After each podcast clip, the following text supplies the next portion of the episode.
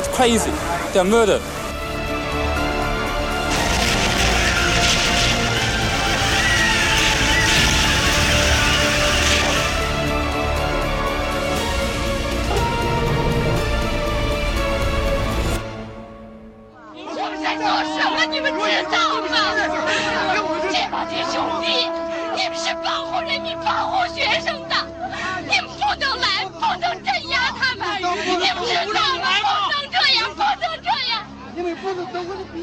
解放军官兵们，我请求你们，我作为一个学生代表，请求你们拿出你们的正义和勇气，做一个人民的军队、人民的子弟兵，而不要为一小撮人所左右，做一小撮人的工具，做中华民族的罪人。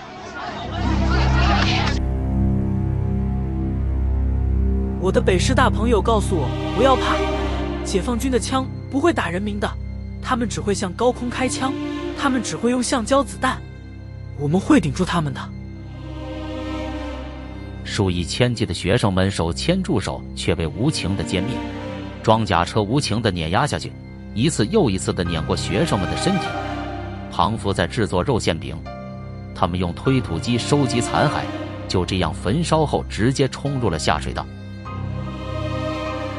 学生们打不还手，手拉手唱着国际歌。军队趴在地上开枪，很多同学都被子弹打中胸膛和头部。受伤的同学爬上纪念碑第三层，但遭武警打下来，下来了又遭到机枪射杀。三十多辆装甲车和坦克车更加向我们冲过来，很多手挽手撤退的学生都比斩死。但同学是这样的勇敢，一批一批的人上去推挡铁甲车。一阵枪声后，他们倒下来，又上了一批，又倒下来。我们撤出广场的学生沿路又被军队开枪打，我们看到地上都趴下了很多人。我们都哭了，一边哭一边跑。一个三岁的女孩受伤，她的母亲前去救她的时候，竟然被射杀。还有狙击手为了练习，竟然射杀了许多只是站在阳台上打扫街道的平民。一辆中日合作的医院救护车试图提供援助，但也遭到枪击，医疗人员全部被杀。受伤的司机试图撞击袭击者。反被坦克武器炸成碎片。政府想要抹去人们真实的记忆，他们想要让我们沉默，控制我们说的话，但他们无法抹除真相。我们必须找到方法让记忆活着，确保全世界都知道八九六四的真相。中国北京天安门广场屠杀事件是一个引起全世界关注的惨案。被害人是成千上万的大学生，而加害人就是中国政府。当中最为人所知的视频片段《The Tank Man》坦克人那段，就连天王巨星 Michael Jackson 也以此为题材，在他的演唱会上表达对和平的诉求。先讲一下天安门广场运动的起源。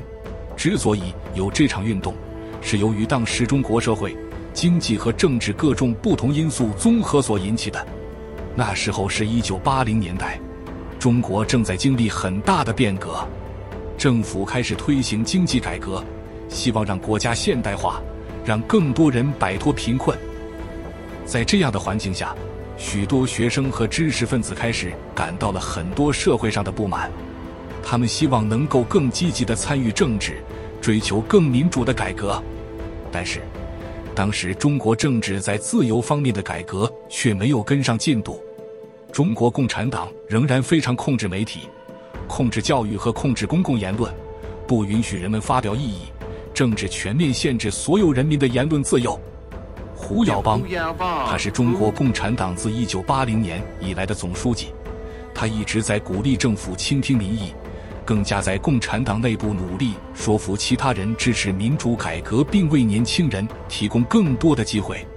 但到了一九八七年，他被排除在外，被迫辞职了。到了1989年4月15日，他去世了。当时他立即成为了人们眼中的烈士。数以万计的学生们异常激动，在胡耀邦的葬礼当天。他们在天安门广场上组织了一场抗议活动，并吸引了全国范围内的关注。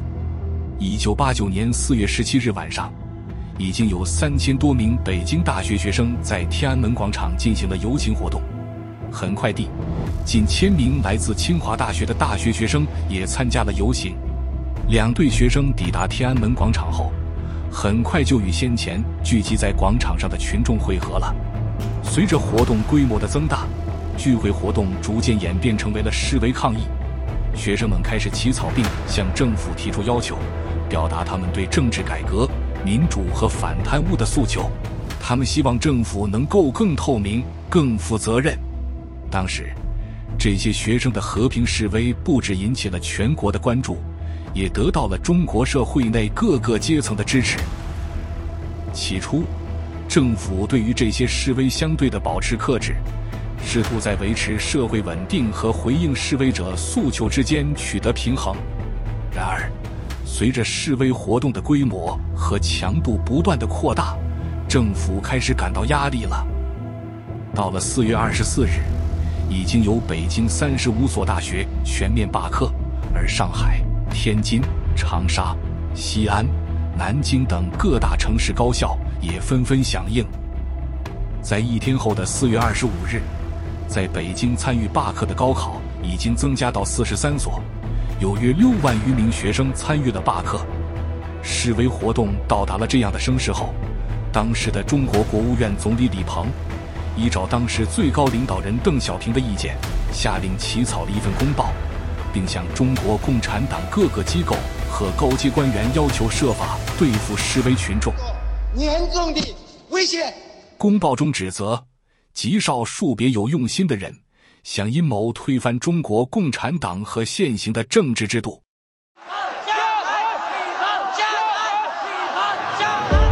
然而，这项声明激怒了学生。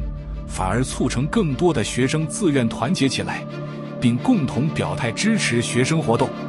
就连中国其他城市，长春、上海、天津、杭州、南京、西安、长沙、合肥等城市也发生规模不等的游行示威。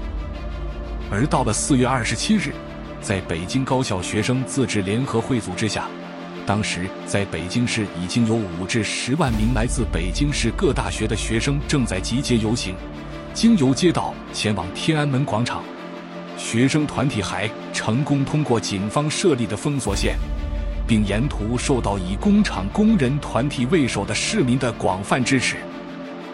组织活动的学生领袖也公开表态，希望借由这次游行展现他们爱国的性质。他们特意淡化反对共产主义的口号，而其中游行学生们主要强调的是反官僚、反贪腐、反任人唯亲等口号。到了五月十三日下午，示威活动的规模继续扩大，已经有三十万人聚集在天安门广场上了。学生发起了绝食行动，但整体来说，与天安门广场上进行的示威活动仍然是保有秩序的。在五月十六日至五月十八日期间，就连数百万名居住于北京市的各行各业居民也一起共同发起了示威游行。而这次的游行打破中共建政以来北京市最大规模的游行人数记录，其中参与者甚至包括有中国人民解放军军人、警察人员、国务院等国家机关和中央直属机关人员、中国共产党党员和基层的政府官员。眼看示威活动不断的升级，作为军方最高领导人的中央军委主席邓小平，最后决定采取果断行动，在一九八九年的五月二十日宣布实施戒严法。政府实施戒严，这就代表着共产党领导层方面这次是觉了心想镇压示威运动并维持控制了。但是，这个戒严法好像并不凑效，示威活动依然持续进行。示威者们仍然坚持住自己的诉求。在天安门广场的日子里，示威者们继续用和平的方式去表达自己。他们结成了人链，高唱祝爱国歌曲。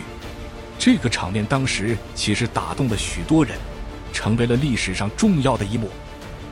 然而，随着时间的推移，紧张局势继续逐渐升级。五月二十日。中国政府决定采取武力行动来镇压示威，军队和武装力量陆续进入了天安门广场。爱国学生和市民们面对军队的到来，他们表达了坚决的抗议和反对，他们举起了自制的旗帜，高呼口号，决心捍卫自己的权利和自由。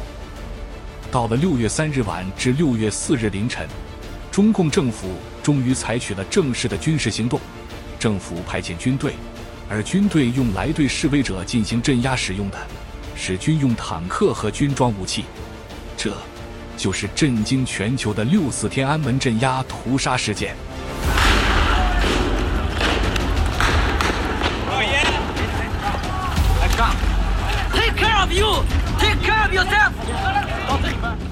在一九八九年的六月四日凌晨，一场惨烈和至今仍然令人心生凄然的战役展开了序幕。此时，中国政府正式发动了军事镇压。学生们虽然看到中国解放军带住步枪、带住防爆装备和骑着坦克进入天安门，但广场上仍有驻约七万人至八万人勇敢地守候着。接下来的几个小时，关键的时刻来了，就在天安门广场和附近的区域上演出一幕幕可怕的屠杀场景。政府派遣装甲车和士兵进入广场。他们开始向示威者发射催泪弹和子弹，但面对这威胁性的攻击，示威者们仍然坚守在广场上，不屈不挠地要求政府回应他们的诉求。其中就包括那位著名的坦克人，他就独自站在街上面，尝试拦截一列坦克。一位由香港上北京生源学运的中文大学学生叙述了他们当时的场景。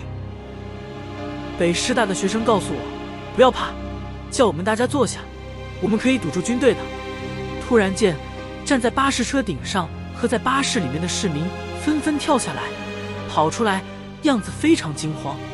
这时，我听到一阵枪声，由于巴士挡住了我们的视线，我们看不到发生什么事情。但我很怕。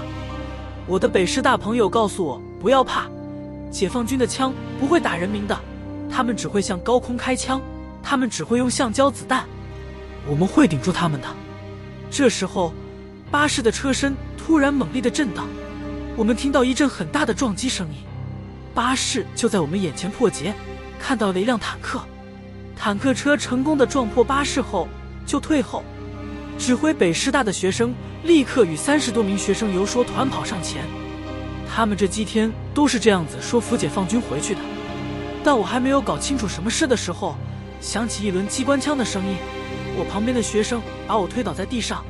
当我回头看他一眼时，他的头部有一个洞，血像全涌流出来。其他北师大的学生见状，还跑上去。我滚到路边的工地，伏在地上，机关枪像疯子似的扫个不停。我这时才知道，解放军真的杀人。后来我跑回天安门的广场时，跟我一块去挡军队的三百多个北师大学生，一个都没有回来，我忍不住哭了。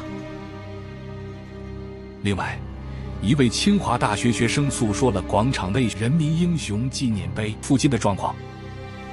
人民大会堂东门迅速跑出来一支穿迷彩军服的军队，他们一言不发，在纪念碑正前方一字形的架起了十几支机关枪，机枪手全部趴在地上，枪口对准纪念碑，背对天安门城楼。另外一批手持电棒和胶棒的武警，使劲地向静坐的学生头部挥打，打开一条血路，一直打到纪念碑的第三层。有几十个学生都是满脸鲜血，学生们仍然是打不还手，只是手拉手的唱着国际歌。当学生们被打退到地面的时候，枪声开始了。由于军队都是趴在地上开枪，很多同学都被子弹打中胸膛和头部，受伤的同学又爬上纪念碑第三层。但又遭武警打下来，下来了又遭到机枪射杀。这时丧尽天良的装甲车和坦克车更加向我们冲过来，一共三十多辆。很多手挽手撤退的学生都被斩死，纪念碑前的栏杆也被撞倒。我没有想到，同学是这样的勇敢，一批一批的人上去推挡铁甲车。一阵枪声后，他们倒下来，又上了一批，又倒下来。我们撤出广场的学生沿路又被军队开枪打。我们看到地上都趴下了很多人，我们都哭了，一边哭一边跑。打扰一下，分享我的 VPN 省钱购物法。大家有没有想过，在家就可以用最低价买到美国名牌包包，买到最新的苹果产品，买到超划算的美国保健品呢？大家来看看我的电脑和手机装了这个 VPN，月费非常便宜，只需要两块多一个月。按一按这 logo 后，你的电脑就会马上变成在美国上网，可以看到买到所有 CP 值极高的美国货。然后我帮大家找到了这个超级划算的集运公司，它会提供一个免税的地址，那你用这地址下单，又会省下一笔美国消费税。例如买一个 iPhone 运去香港或台湾只需要四十二元，而且免税。还有付钱的时候一定要用这张 TransferWise 卡，因为汇率超级好，就是在 Google 上看到那个汇率，这就等于直接折扣了，比其他银行卡什么现金回赠的更省，还免手续费、免月费呢。出外旅游或在海外购物，我都必备这张卡。我就是这样购物，一年省下很多钱。还有，我想大家已经知道用 VPN 翻墙的重要性，和朋友讨论政治敏感话题，或者看外国的 Netflix 都没问题。我已经帮大家做了功课，这样消费 CP 值是最高的。VPN 不喜欢还可以四十五天内全退款，所以大家记得在我的视频下面点击注册来支持我的创作哦。链接中有特别优惠，帮大家省钱之余，我也可以收到小小的佣金哦。谢谢和感激你的支持。好了，我们回去正题。根据当时英国驻中国大使 Sir Evan Donald 在大屠杀发生后约二十四小时写的一份机密外交电报，该电报直到二零一七年才被解密。这份电报揭示了一些惊人的信息，而这些信息对世界上大多数人以及中国国内的人都是未知的。根据电报中的描述。中国解放军中有一个部队表现特别凶残，异常的凶残，这就是山西省的第二十七军。前大使 Donald 将他们描述为野蛮的蛮人。电报中描述了第二十七军对几千名抗议者所犯下的凶残暴行。他称这个第二十七军非常好战，士兵中有百分之六十文盲和蛮人。根据 Donald 可信的消息来源。最初进入天安门广场的军队是没有武装的，他们试图以非暴力方式驱散大量的学生抗议者。然而，不幸的是，这个方法很快变成了第二十七军装甲部队利用运输车对人群开枪，然后压过他们。Donald 还描述了更加残忍的事实：即使学生们明明被告知他们被给予一个小时离开广场的时间。但在五分钟后，装甲车就发动攻击了。然而，抗议者们即使在面临就要被毁灭的情况下，仍然坚持不撤退。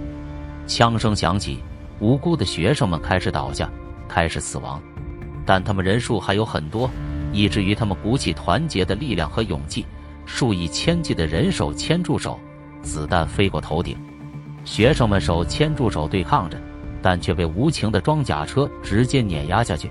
装甲车甚至一遍又一遍地碾压住尸体，庞福在制作肉馅饼，然后他们用推土机过来收集遗骸。更加恶劣的是，政府在屠杀后，对于这些受害者的家属完全不加理会，更不用说受害者的身份，他们的遗体被都被难以言喻的冷酷方式处理，遗体立即被焚化，然后直接就冲洗到下水道中。根据 Dongo 的说法。第二十七军当天是特意被召集行动的，选择他们的原因是，他们除了服从命令之外，根本毫不在意其他。Donald 解释，这第二十七军是最可靠和最服从命令的，而他们受到的命令是不留一人。当受伤的女学生祈求保命时，却被刺刀刺穿；当一个三岁的女孩受伤，她的母亲前去救她的时候，竟然被射杀。还有外界消息还告诉我，狙击手为了练习，竟然射杀了许多只是站在阳台上打扫街道的平民。还有我听到消息，指当时一千名幸存者原本被告知是可以逃生的，但却被刻意引到特意设置的机枪阵地中枪杀。就连当时试图提供援助的军队救护车也遭到枪击，一辆中日合作的医院救护车的医疗人员全部被杀。受伤的司机试图撞击袭击者，但反被坦克武器炸成了碎片。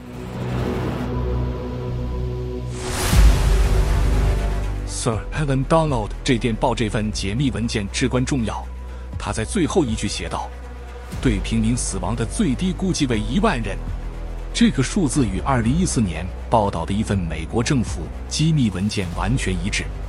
美国文件引述了中国军方消息来源的话，称中共内部估计的真实死亡人数为一万零四百五十四人。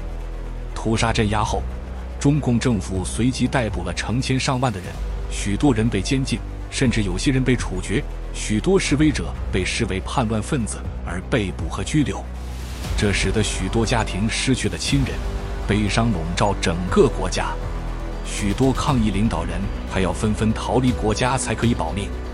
对于如何镇压这场示威，中国共产党中央委员会总书记赵紫阳，他其实曾鼓励党内决策人寻找非暴力解决方案，但他却遭到软禁并被取代。当然，中国国家电视台向人民描绘的是完全不同的情况。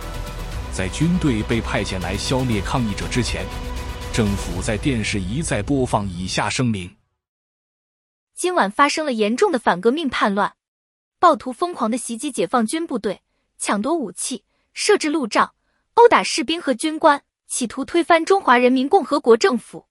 多日来，解放军一直保持克制，现在必须坚决镇压叛乱。所有不听劝告的人必须对自己的行动和后果负上完全的责任。政府其后一直对事件的报道进行了严格的审查和封锁，只承认有二百四十一人死亡，约七千人受伤，并且试图将真相埋藏起来，避免国内外的关注。六月四日起初也被中国政府定义为暴动、造反，继而因为政府想淡化事件，被定义为政治风波。中共还是图从教科书上抹去这段历史。严格的审查所有制度和媒体，这导致生活在中国互联网防火墙内的年轻一代，其实他们对六月四日天安门事件可以说是知之甚少。中国政府甚至故意对外提供的虚假资料，试图压制和淡忘当天发生的真相。在二零一四年，一个致力于推动全球自由的独立组织“自由之家 ”（Freedom House）。他们的世界自由度报告中，将中国列为不自由，在几乎每个方面都给予中国几乎最低分。原因就是因为中国政府的强硬的控制力，而八九年六月四日的天安门事件就是一个鲜明的例子，是中国近代史上最引起外界关注的事件。因为当时就在那个广场上，学生们只是在表达意见，希望国家能有更多的民主，希望国家能进步。可是，我们看到的是中共政府用强大武力来血腥镇压自己最优秀的大学生们，这是多么不公平、多么丑恶的一件事！虽然中国现在仍然在压制人民，仍然限制住我们的言论自由，限制所有威胁到现有权力的真相报道，但我们应该记住八九六四天安门大屠杀这段历史。无论政府的意愿如何，在现在这个网络普及的时代，真相总会泄露出来的。而你们现在的每一个点击和观看，都正是在支持住这个世界的真相、自由、和平和正义。所以，好多谢你，也请你转发这个故事给更多人看到吧。用我们的言论和行动支持那些为自由而奋斗的人们，让我们一直记住天安门的牺牲者，向他们致敬。并呼吁全球共同谴责中共侵犯人权的行为。我们的团结一致，就是我们对天安门事件的牺牲者最好的致敬方式。制作影片时，其实找到很多血肉模糊、极度残忍的照片，是当年香港《明报》有刊登的，但不能在 YouTube 上播放，因为太残忍了。我在影片下面附上网址，大家要非常小心慎入。还有。此影片将残酷事实制作出来，是会被 YouTube 黄标没收入的，所以请大家多多支持，订阅、按赞和转发哦。如果大家想优先无广告听看所有案件故事，可以一元加入我的 Patreon 会员哦，链接在下面。我们下次见。